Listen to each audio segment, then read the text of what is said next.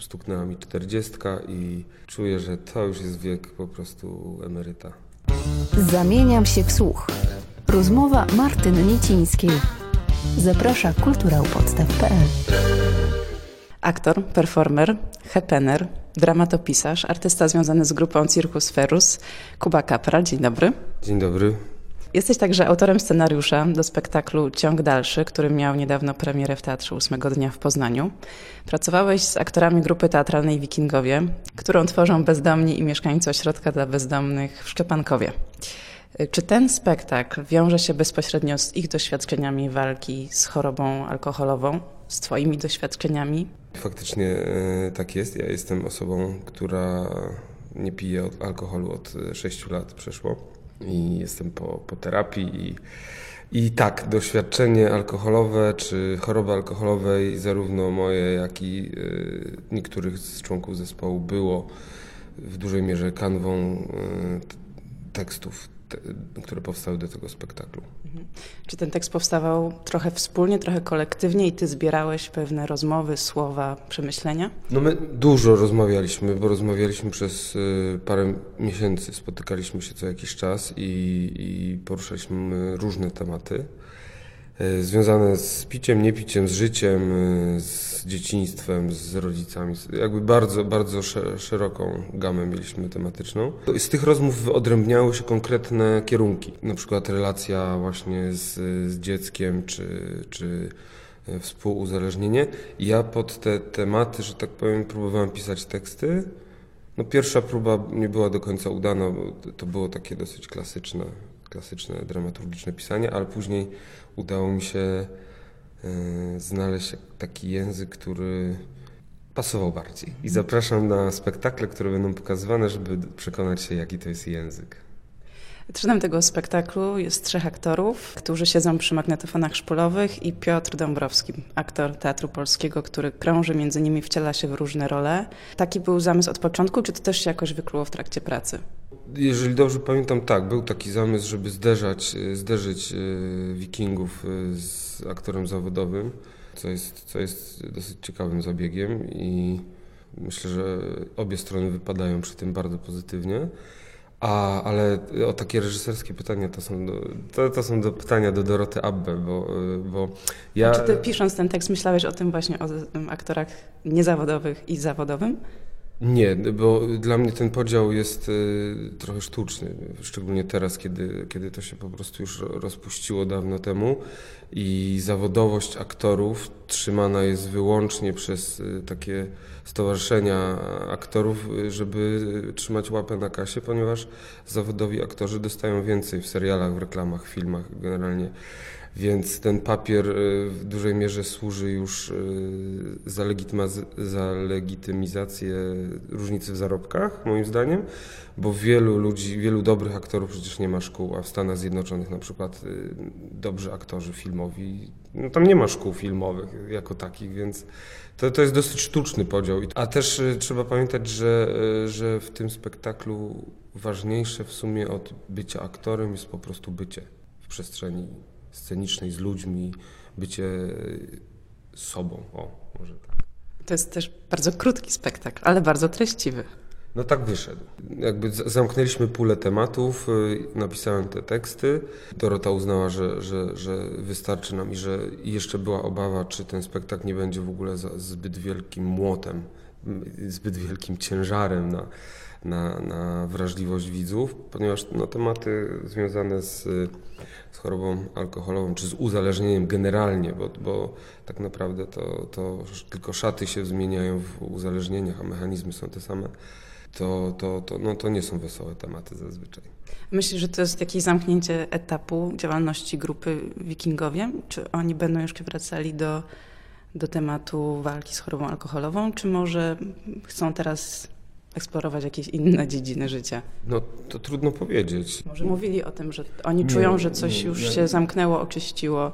Mm, nie wiem tego. Nie wiem tego. Ja niestety nie mogłem być obecny nawet w próbach, e, których było zresztą niewiele, bo, bo wszyscy są bardzo zajęci e, i zabiegania, a ja wyjeżdżałem w, w, czasie prób e, poza miasto, więc, więc nie, nie wiem, czy to, czy to jest zamknięcie, czy otwarcie. ciężko mi powiedzieć. Krążyłeś w tym czasie po różnych bibliotekach w Polsce? To prawda, to prawda. Krążyłem po bibliotekach. yy, Brałem udział w akcji Empiku Tysiąc powodów, by czytać i woziliśmy do 12 szkół, rozwieźliśmy 12 tysięcy książek. Yy, To jest taki konkurs, który już trzeci rok ma miejsce w Polsce i yy, no i, i, i szkoły po prostu wygrywają po tysiąc egzemplarzy książek i, i, i w sumie no ta akcja to jest, to jest bardzo fajna akcja, bo naprawdę dzieciaki się e, strasznie cieszą z tych książek. I to jest, to jest pocieszające w kraju, w którym statystyczny obywatel nie czyta właściwie nic. A jaka była Twoja rola przy tym wydarzeniu? Ja byłem przecinkiem. Ewa Kaczmarek, e, koleżanka teatralna, była kropką i jeszcze Marcin Głowiński był e, redaktorem książeczką. I robiliśmy taki króciutki spektakl, bardzo śmieszny, o, o właśnie perypetiach przecinka i kropki. I, no i, po- i, i po prostu było, było wesoło. Nie miałeś takich dylematów, czy przystąpić do tej akcji, która jest związana z wielkim potentatem księgarskim, wokół którego są różne kontrowersje? Y, No, no tak, dylematy są zawsze. No. Wczoraj kupiłem lek, lekarstwo dla dziecka i dopiero wychodząc z apteki zorientowałem się, że wyprodukowała to firma Bayer, która w czasie II wojny światowej przeprowadzała eksperymenty na więźniarkach z obozów koncentracyjnych, więc ponieważ wyrzuciłem paragon, to już, już było za późno, żeby to zwracać i teraz takie dylematy no, pojawiają się i Empik też ma, ma swoje za, za skórą, z kolei akcja jest fajna, a jeszcze jest y, trzecia część tego medalu, to znaczy ja jako artysta tak zwany niezależny, bez robót, które mi się trafiają od czasu do czasu, po prostu nie wyżywię mojej rodziny. I, i no jak, jak się nadarza praca, to, no to ją biorę. Padło słowo rodzina.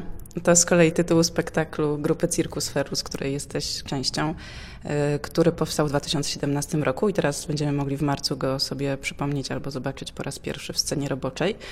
Nie widziałam go, ale czytałam, że to spektakl y, z kolei bez słów. Tak jak ciąg dalszy jest w zasadzie jednym wielkim ciągiem słów, tak y, rodzina jest bardziej nastawiona na ruch. Tak, to, y, to prawie prawda. Y, W spektaklu pada siedem słów dokładnie, y, chociaż te słowa są w dużej mierze przypadkowe i one nie odgrywają y, ro- roli takiej ważnej jako nośniki informacji. Są ekwiwalentem dźwiękowym po prostu pewnym. Długo dochodziliśmy do tego, że, żeby tam słów nie było, bo pracowaliśmy nad tym spektaklem trzy lata. Tekst był na początku, nawet było do, dużo gadania, e, ale kiedy oczyszczaliśmy e, formę e, tego spektaklu, to wychodziło nam na to, że słowa nie są potrzebne i że byłoby ciekawie oprzeć opowieść o rodzinie na ruchu, ale też na takich wyraźniejszych wtedy, bez gadania, relacji między postaciami, gdzie każde spojrzenie, każdy gest, mamy nadzieję, jest, jest nośny i znaczący. Czy to jest opowieść o jednej rodzinie? Nie, nie, to nie jest opowieść o, o jednej rodzinie. Dramaturgicznie można by wyodrębnić kilka historii. My się tego trzymaliśmy i jakby ktoś nas zapytał, możemy wskazać dokładne nitki ty, tych historii, jak one są wplecione, ale to jest y, opowieść generalnie o rodzinie, o, o tym, co robi z nami i co my robimy z nią. A co robi z tobą twoja rodzina? E, Moja rodzina e, robi ze mnie szczęśliwego człowieka. E, Przynajmniej na razie. Ma, mam małe dzieci i cudowną żonę. I pomijając już jakby te, ten ciężar gatunkowy krzątania się wokół dzieci i wstawania i wysyłania do przedszkola i chorowania i, i żywienia i wychowywania, to, to ta, te momenty, kiedy po prostu leżymy na sobie i odpoczywamy i się gilamy, to, to są najcudowniejsze momenty.